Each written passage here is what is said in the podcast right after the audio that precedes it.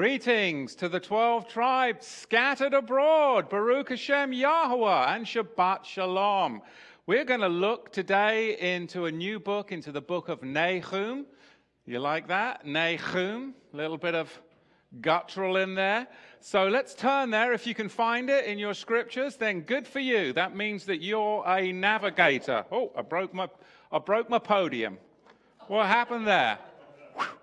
That's all right. We'll get rid of that. We'll fix that later.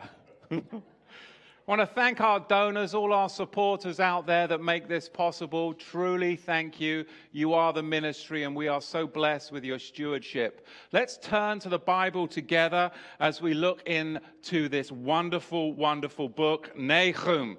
Wonderful for some, not so wonderful for those who are going to be under the anvil of his judgment.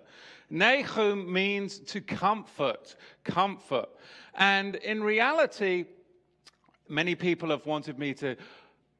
When's the book of Revelation? When are you teaching the book of Revelation? And I truly do plan on teaching the book of Revelation. But I really felt called to teach this particular book because of the trials and the tribulations and all that is going on nationally and internationally because we really are in a struggle. And I think this prophetic book addresses the struggle, calls it out, names it, and it is so, so powerful because there is a silent war that is being waged. And it's amazing to me how few people are actually paying attention to that, except for those that are the saints that are living the biblical life. We have the Bible as our framework for our worldview because this silent war has been underway for many, many years. And it will eventually engulf the entire globe, well, sphere, or, or hollow earth, or, you know, but it's a battle between globalism and nationalism or national sovereignty versus world government. That's the reality. But Nahum is a nationalist. And that's not something that's politically correct, especially with uh, now with our president in office and how there's a country that is so polarized with open borders, and then on the other side there's nationalism. But this is Nahum the nationalist. And he gets a bad rap with such a moniker. He really does. In fact, when I was growing up in a Church of England school, he was never in the lectionary readings. He was skipped over. And that's exactly what people would like to do for us to skip over the words of the prophet Nahum because Nahum is a nationalist. And when we live in a time where we're at the tipping point between globalism and nationalism, there's no better time to delve into this prophetic book to give us answers to see where we're at between Trump politics or the Rothschilds' reign. We've got Brexit stay or Brexit leave. Brexit Brexit remain or Brexit leave. We've got over here, do we need a wall? Yes, wall. No, no wall. It's polarized. Everything's polarized, even in France, even in Europe. You've got yellow jackets, or oh, let's put them in straight jackets. I mean, the world is in chaos, and it is this polarization between nationalism and globalism, open borders, or trying to shore up the homeland. What's going on? There's no more important time to look at these words. The burden of Nineveh, the scroll of the vision of Nahum the Elkoshite. El is jealous and Yahweh revenges. Yahweh revenges and he is furious. Yahweh will take vengeance on his adversaries and he reserves wrath for his enemies. Today, I'm just going to give you an introduction and an overview of the book of Nahum, and then next week we'll fully delve into chapter one. But this idea of global society, of course, isn't something new. It dates all the way back to where? The Tower of Babel. Globalism was around then this one world, everybody coming together, one language. And what do we find? The Tower of Babel. But the reality is, you're never going to solve the world's problems by becoming as one if you don't follow the one true Elohim. You'll never solve the world's problems that way. Nahum, the prophet Nahum, his name is spelled Nun Chet Mem Sofit. And what it means in the Hebrew is one who sighs heavily. One who sighs heavily. Somebody who's sorrowful, carrying a sense of pity, but it's scaled with vengeance, as you see throughout the book. But ultimately, how do we find our comfort? Nahum, comfort is in knowing Yahweh. Even in the midst of trial, his name says there's comfort when you find refuge in the stronghold of Yahweh. So he is a nationalist. And that is why I think so many times you'll find that ministers, preachers, pastors will not teach from this book because Nahum the nationalist, it's an unpopular message. And let me be clear on this Yahweh is a nationalist. Look what it says in the book of Acts, chapter 17, verse 26. And he has made from one blood every nation of men to dwell on all the face of the earth, and has determined their pre appointed times and the boundaries, borders of their dwellings, so that they should seek Yahweh in hope that they might grope for him and to find him. So the Bible tells us the reason that we have boundaries and national borders is so that people housed within each and every one of those boundaries and national borders would grope and seek Yahweh. But there's a problem. If you open up those borders and you get globalism, then what's going to happen? People are not going to grope and seek Yahweh because they're going to be groping and seeking for one man who is sovereign over all. And the Bible tells us that that's going to be the man of sin, the very man of perdition, who is going to be that one that says he's the Prince of Peace, but truly is the devil in disguise, the Antichrist. So the apocalypse, the book of Revelation, also tells us Yahweh is going to triumph in the nationalism. Revelation 21, verse 24, it is written, And the nations of those who are saved shall walk in its light. There's still going to be national boundaries, there's still going to be nations.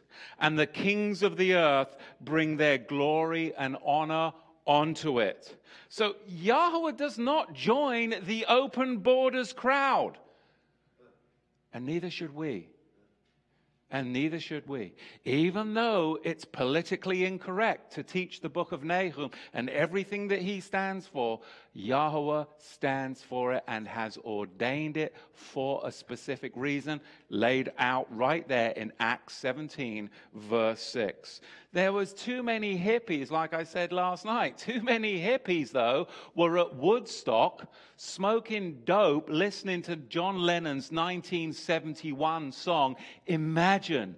Imagine all the people. Well, now those people that were sitting there listening to that nonsense with their utopiastic ideas ended up going to law school, getting voted into office, and now they're trying to bring John Lennon's perverted sense of reality into our daily lives. That's what's happened. It's taken a generation to do it, but now those people that were sitting around at Woodstock in the 70s listening to that are now in office because they decided to infiltrate us in a political way while we were all asleep. And so Nahum the nationalist tells us to wake up because we must prepare and understand what's happening today. We must. We've got to expose the agenda behind globalism. We actually have to resist it. And at the same time as we resist it, unfortunately, we have to prepare for its arrival. And I know that seems strange. Yes, we resist it, but we also have to prepare for its arrival because this train left the stations in 1971. That's the problem. Okay? So it's, it's a quest really to eliminate the concept of individual nations and states and achieve world government. And who's going to rise up? What people are actually going to have the strength of faith to rise up and resist the left because the left are trying to dismantle America from within. The left are trying to dismantle Europe from within. And even when democracy brings forth a vote like it has in the UK, they try to thwart democracy and have another vote because they didn't like the way their system actually worked out. So it's really tyranny in disguise. You're seeing that with Brexit. I don't understand why people tolerate it when clearly I don't think we would tolerate it over here. But Europe has, you know, gone further off the tracks than we have over here in the United States. But it's coming here if we don't resist. So globalism's goal is to enable the world to live happily ever after in man's own created utopia, completely void of Yahweh and ruled by just a few, just an elite, select few, and eventually ruled by one, paving the way for the man of sin, lawlessness, and perdition, or the Antichrist to be revealed. Revelation 13 catalogues that for us, does it not? Look at Nahum, and we find there was a village in the Holy Land called Capernaum or Nahum, the village of Nahum, where, of course, Yahusha spent many, many days proclaiming the message of salvation. But overlook this book at your own peril. I mean, this is the thing. If we overlook this book, it's going to be our own peril because we need to broadcast its message openly we know that all scripture is given by inspiration of Yahweh, 2 Timothy 3:16, and it's profitable for doctrine, for reproof, for correction, and instruction in righteousness, even the words of the prophet Nahum. And it's a book that many thumb through the Bible. Well, where is it? Where is it? Well, it's a prophecy of judgment against foreign nations, all the while triumphing and giving us a message of salvation to the people of faith. Yes, there's judgment, but there is a triumphant message of salvation to the people who remain faithful. And I think Nahum's words, they don't sit well for the universalist. That's the problem. What's nationalism? And now that's not politically expedient when you've got all of this universalism, even in your schools of religion. It's all this universalistic thought, and you see all these universalistic churches popping up. But Nahum is to them nothing more than a vengeful, nationalistic prophet who triumphs over an enemy. But few critics approve the overarching message of this book. And in today's parlance, we can see yes, it's not politically correct because it exudes inequality Whereas everything today is, oh, we've got to have equality. Well, this book exudes inequality. That's the reality of it. Get used to it. Critics get it wrong, though, when they view Nahum as a book about human beings. It's not a book about human beings. It's a book we'll discover about the nature of Yahweh. That's what this book is about. Now, with a distorted view, men will sit in the seat of judgment themselves, and they will decide how to judge human history, being the sole arbiters of what is right and what is wrong. They decide what Yahweh himself can do and what Yahweh himself cannot do. And what Yahweh does in this prophetic book seems utterly unacceptable to their worldview. But it's a reality And it's a reality that we need to be prepared for, which is why his message is so pressing. Nahum knows, he knows this, that it is Yahweh alone who holds universal dominion over the kingdoms of this world. It is not going to be Bernie Sanders. It is not going to be the Clintons. It is not going to be the Rothschilds. It is Yahweh alone who holds dominion over the kingdoms of this world. Him alone. Nahum, like his predecessor Isaiah, was a gifted poet. And this is ancient poetry. He was a poet who portrays the total destruction of Nineveh in our pages by an anonymous enemy. That's what this book is about. The total destruction of Nineveh, Nineveh by an anonymous enemy. He voices a universal or global relief and joy of those who've suffered under the oppressive system of a merciless tyrant. Think about it. Here's the prophetic similitude for our days. We as believers are aware that our faith, our lifestyles, the way we want to raise our children, the way we want to raise our families is under assault by an anonymous, tyrannical system that doesn't want to come out and expose itself, but wants to try and do what? Work in the shadows to undermine family, faith, and everything that the Bible stands for. We, again, are in the same fight as Nahum and the people of his day were too, because our very national and religious fabric is being systematically unraveled by an anonymous enemy, an oppressive and merciless tyrant, and a tyrannical system. And the voice of Nahum, I believe, as you read through these pages over the next few weeks, is desperately needed in our desperate times because it really ministers to where we're at in the world today. We're dealing with a shadow enemy.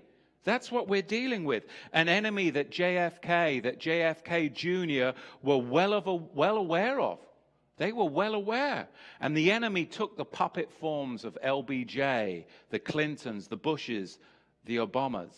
But it's truly an anonymous enemy, isn't it? Because they're just puppets. Who's putting them forward? It's an anonymous enemy that can only be overcome by a prophet and a prophetic voice and a prophetic people, you. Look at our text.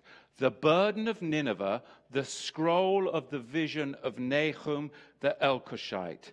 Elohim is jealous and Yahweh revenges. Yahweh revenges and is furious. Yahweh will take vengeance on his adversaries. He reserves wrath for his enemies. Yahweh is slow to anger and great in power, and he will not acquit the wicked. Yahweh has his way in the whirlwind and in the storm. The clouds are the dust of his feet. He rebukes the sea and he makes it dry. He dries up all the rivers. Bashan withers and Carmel too. The flower of Lebanon withers. The mountains quake at him. The hills melt. The earth is burned at his presence. Yes, the world and all that dwell therein. This is a worldwide judgment. Who can stand before his indignation? And who can survive the fierceness of his anger? His fury is poured out like fire, and rocks are thrown down by him. Yahweh is good, a stronghold in the time of trouble, and he knows those that trust in him. So, in the midst of turbulence, in the midst of all of this chaos that is global, if you will, or spherical, or whatever you think it is. It is broadcast worldwide, but in the midst of it, what? He knows those who trust in him. And there is your security. There is my security. This prophetic book of Nahum is powerful.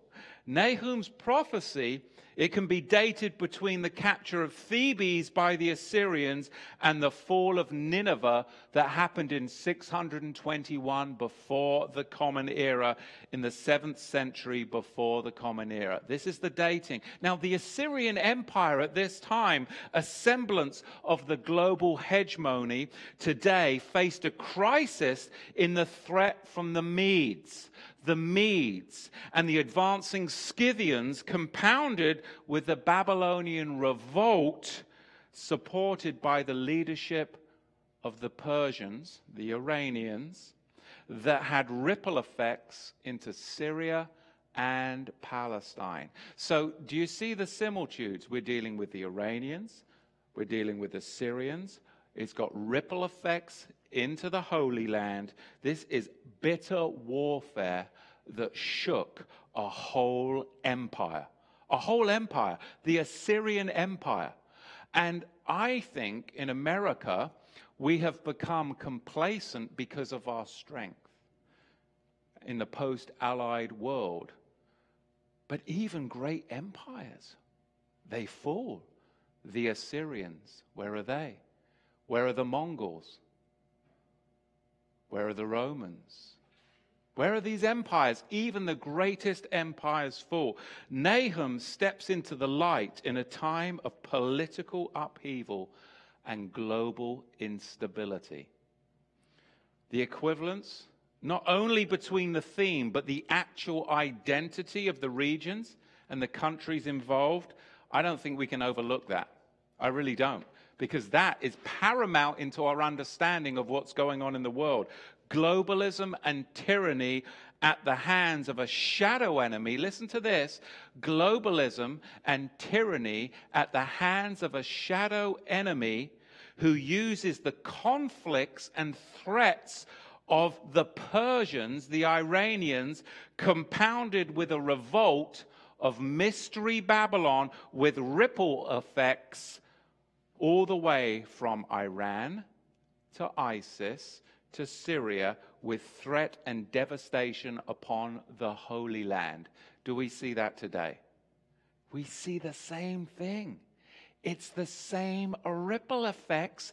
It's the same fall of an empire that is teetering on the very edge. And this is where we're at today. The book of Nahum, it has like a double title.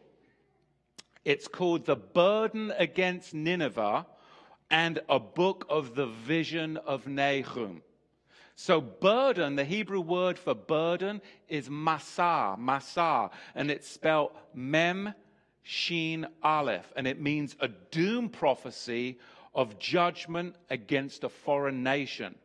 And you can notice these burdens or these doom prophecies, Isaiah 13:1, for example, the burden of Babylon, which Isaiah, the son of Amos, did see. Malachi chapter 1, verse 1, the burden of the word of Yahweh by Israel to Malachi. So, burden, this word here in the Hebrew, masah, it means a doom prophecy. This is a doom prophecy of judgment against a foreign nation. But then the other word that we see is the vision. The Hebrew word here is machazer, machazer, and it's spelled mem chet zayin che, and it means a supernatural revelation to the prophet's inner sight and hearing.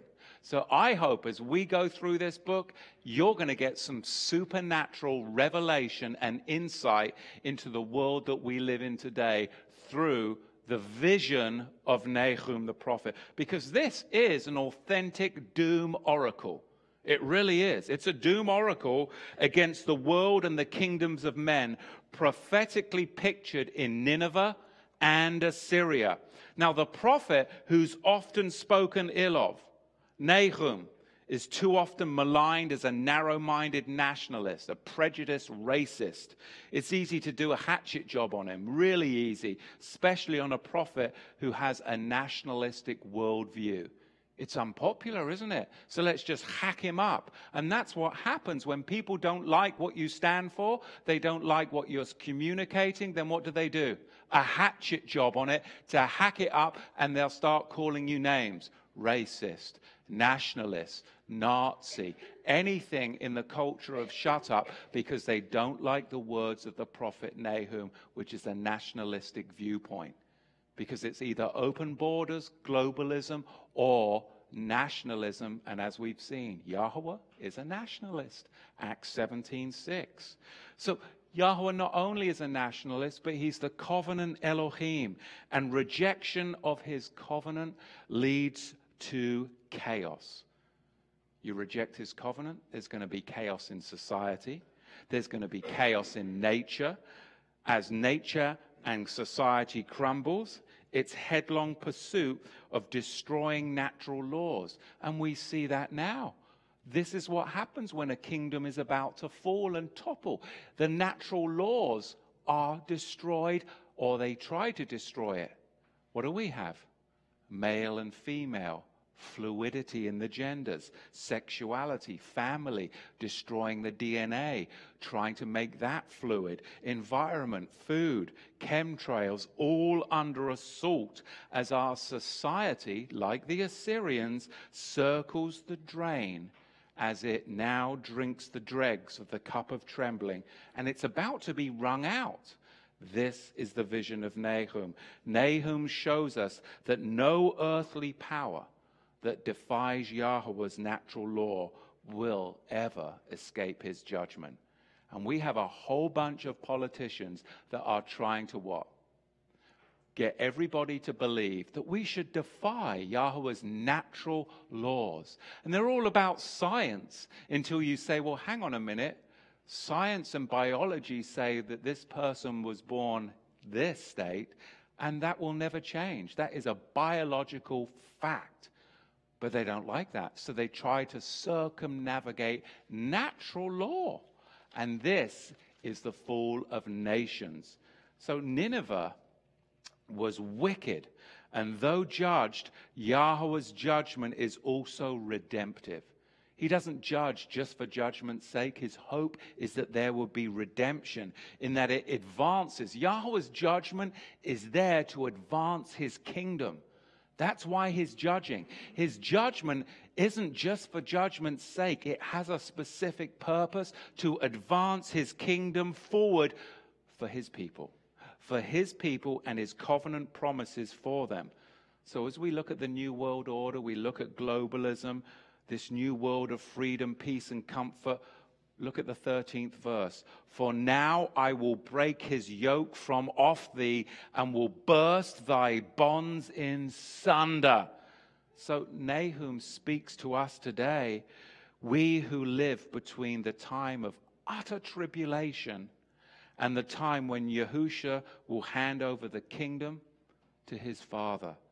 And after he has destroyed all opposing powers and principalities. Nahum's opening is actually a hymn. If you look at verses 2 to 11, this is actually a hymn. And that's what's so amazing. You can see, if you look in the Hebrew, the traces of an acrostic hymn within. Within the acrostic, each line of the poem actually begins with a letter from the Hebrew Aleph Bet. It begins an, with an Aleph and then it goes all the way through to a yod. And that's how the hymn opens up in those first few verses. And this is a cryptic message because here, if you look, you can see the Hebrew word for evil is ra'ah, and it is introduced, and evil then ra'ah, after it's introduced, it's actually done away with. So that's kind of the opening and closing chapters or bookends of this particular hymn. Evil is introduced, it then permeates through the hymn, and then evil is done away with. And between these two ra'ahs or evils of this book, in chapter 1, verses 11, and chapter 3, verse 19, you're going to find that there stands four judgment oracles against Nineveh You see it in chapter 1, verse 12, the first judgment oracle against Nineveh. Now, in chapter 2, verse 1, you see a second judgment oracle against Nineveh. Then, in chapter 3, verse 1, you see the third judgment oracle against Nineveh. And finally, in chapter 3, verse 8, you see the fourth judgment oracle against Nineveh. Now, in each of these sections, if we're looking at it as, an, as a hymn, it ends with the words of Yahweh discernible by, look at it, behold, chine, or Yahweh, behold, chine, and it's che, nun, che. And you can see that in the Hebrew in chapter 1, verses 15, chapter 2, verse 13, chapter 3, verse 5, and chapter 3, verse 13. And you may miss that and this is what tells us that this was actually originally composed as a hymn. It was done to be drawing of the salvation to believers because recipients of his covenant, of his covenant love, of his boundless mercy, judgment then also to the reprobate and the fallen state of man in rebellion to the creation and those in rebellion to the Creator. And that's what we have today. People aren't just opposed to the Creator, they're in actual rebellion against biology, science, and the, and the creation itself, or how they were created. And that is thumbing your very, very nose at Yahweh himself. Yahweh is jealous. He is an avenging Elohim, verse 2. Yahweh is avenging. He is wrathful. Yahweh will take vengeance on his adversaries and he keeps wrath. He stores it up for his enemies. Now, look at the threefold repetition of Nacham. You see it here spelled Nun, Kaf, Mem, Sofit, or Avenger. It builds, and then it builds, and then it builds again until you get this final climax of this Hebrew word natah, spelled nun tet resh, you get this distinction between the avenger and then the keeper. And then it concludes with Yahweh's long suffering with sin and how he truly is a righteous judge, or in the Hebrew, a zadik shafat, with these balanced scales between mercy and judgment which are presented side by side in verses 7 and 8. Look at verse 7. Yahweh is good, a stronghold, and he knoweth us that trust in him. Conversely, weighing in Nahum's scales, look at verse 8. Yahweh will make an utter end and shall pursue his enemies. You see the scale of judgment there? In verses 7 and verses 8? Because this is truly a message to you and I today to serve Yahweh and to track with his purposes, not to stray from his purposes, not to stray from our devotion to Yahweh, not to stray from our Melchizedek priesthood calling, but to stay on track with Yahweh because the prophet Nahum says what? Yahweh is a jealous Elohim. He's jealous. He wants our attention. He's a jealous Elohim. And it's that jealousy that drives him toward his endgame purpose. You have to know that.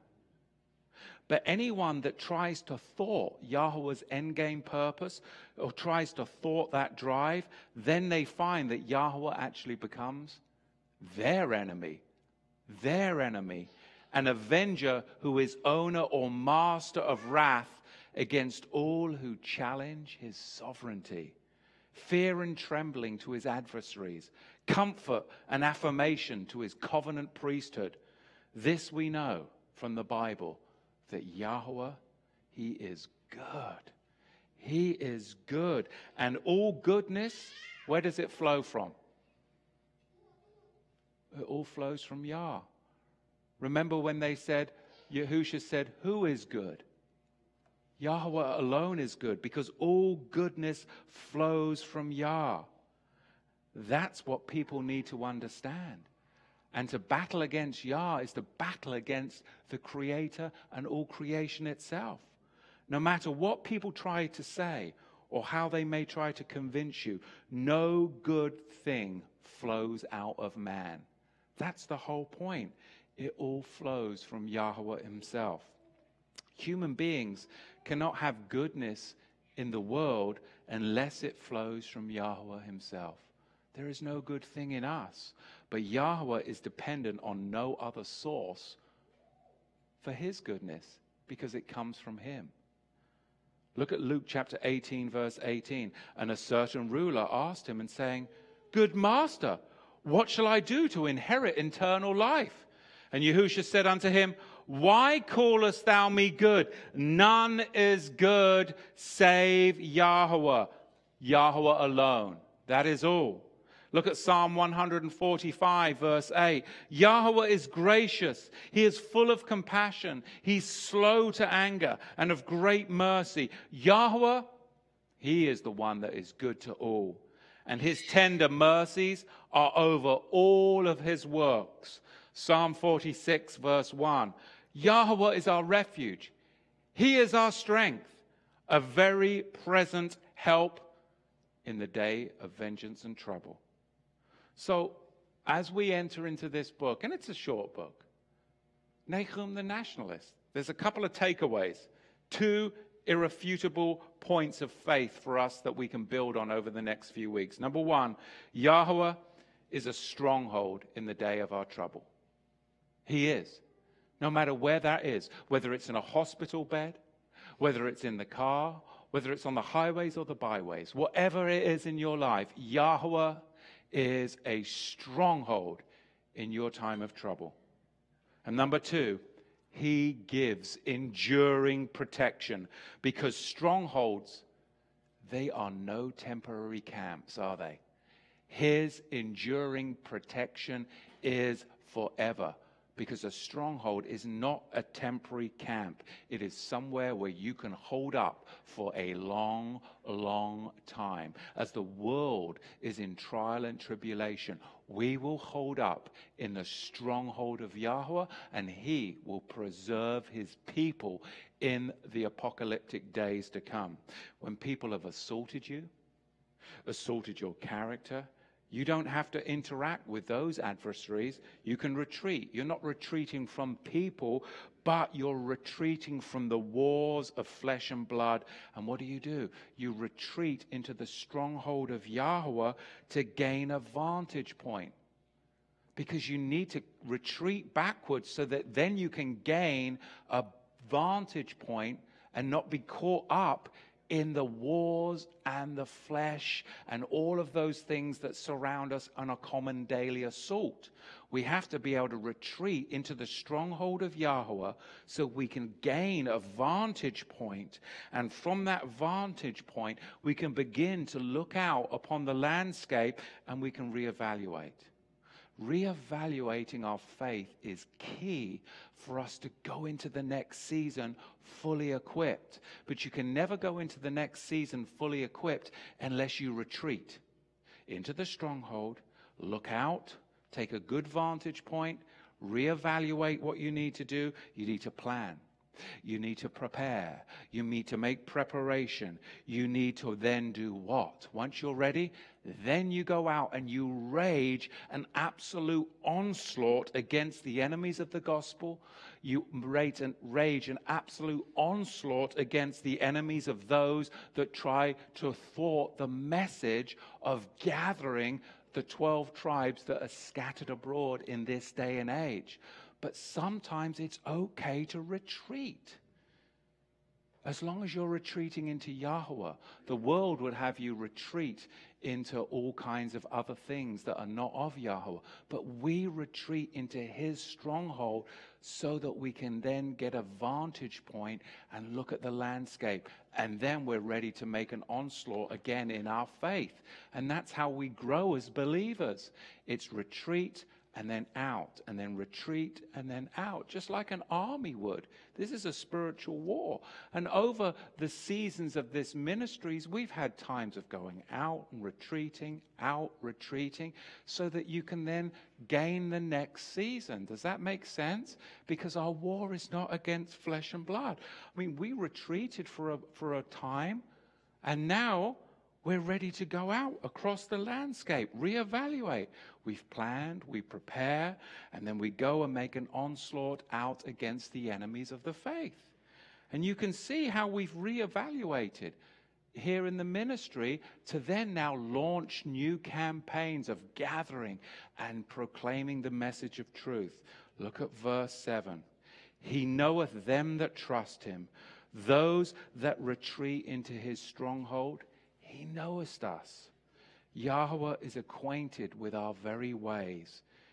He knows our lines of retreat will always be where? To Him. When you retreat, retreat to Yahweh. Don't retreat into vices, addictions, but retreat into Yahweh. Don't retreat into drugs and medications and all of these things, retreat into Yahweh, and then He'll equip you to go back out again. That is the stronghold message of this prophetic book. I'll read a few more verses and then we'll finish up and prepare, prepare for it next week. As we can see here in um, this prophetic book of Nahum, the words of Yahweh are powerful because this is a burden against Nineveh. This is a burden against all tyranny that would come against Yahweh and his people. The burden of Nineveh, the scroll of the vision, Nahum the Elkoshite, because Elohim is jealous and Yahweh revenges. Yahweh revenges and he is furious. Yahweh will take vengeance on his adversaries. He reserves wrath for his enemies. Yahweh is slow to anger, but he is great in power, and he will not acquit the wicked. Yahweh has his way in the whirlwind and in the storm, and the clouds and the dust of his feet. He rebukes the sea, and he makes it dry. He dries up all the rivers. Bashan withers and Carmel too. The flower of Lebanon withers. The mountains quake at him. And the hills, well, they melt. And the earth is burned at his presence. Yes, the world and all that dwell therein. Who can stand before Yahweh's indignation? And who can survive the fierceness of his anger? His fury, it is poured out like fire. And the rocks, they are thrown down by him. Yahweh is good, a stronghold in the day of trouble, and he knows those who trust in him.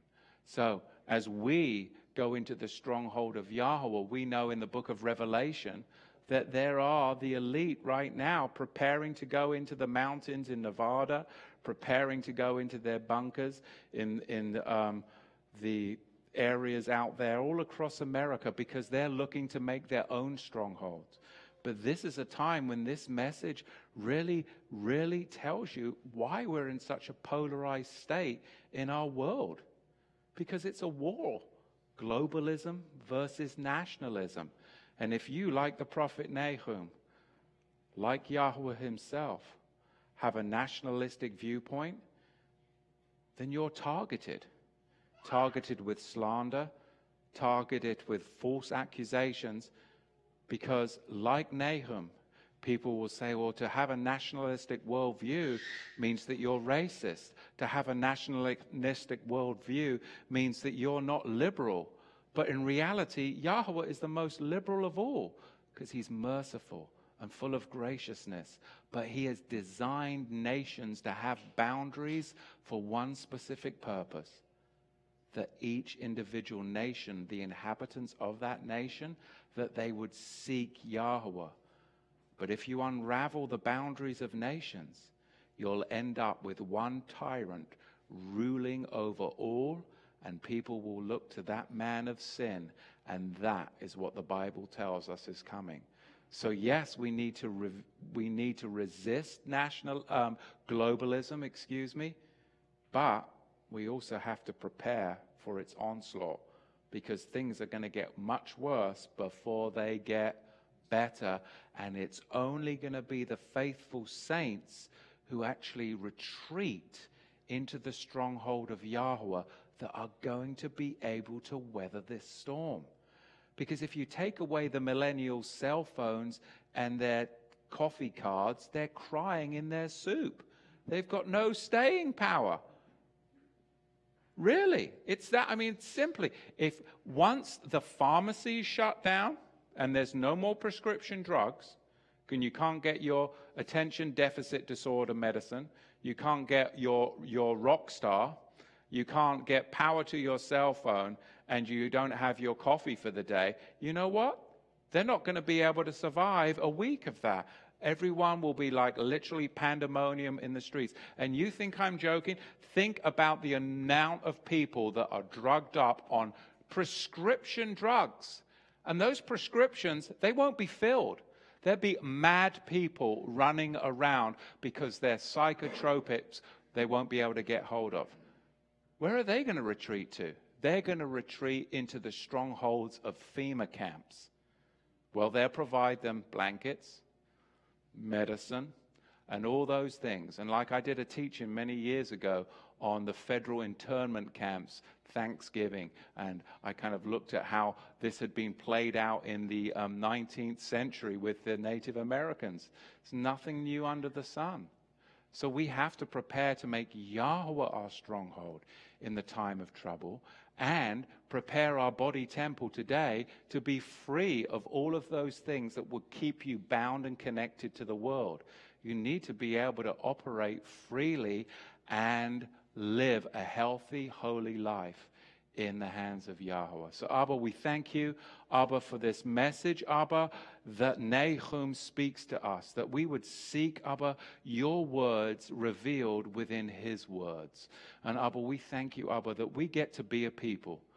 That, Abba, we can cling to your message of the prophet Nahum, that nationalism, Abba, in the face of tyranny, that if we seek your face, and we come into your strongholds, that Yahweh, you will sustain us.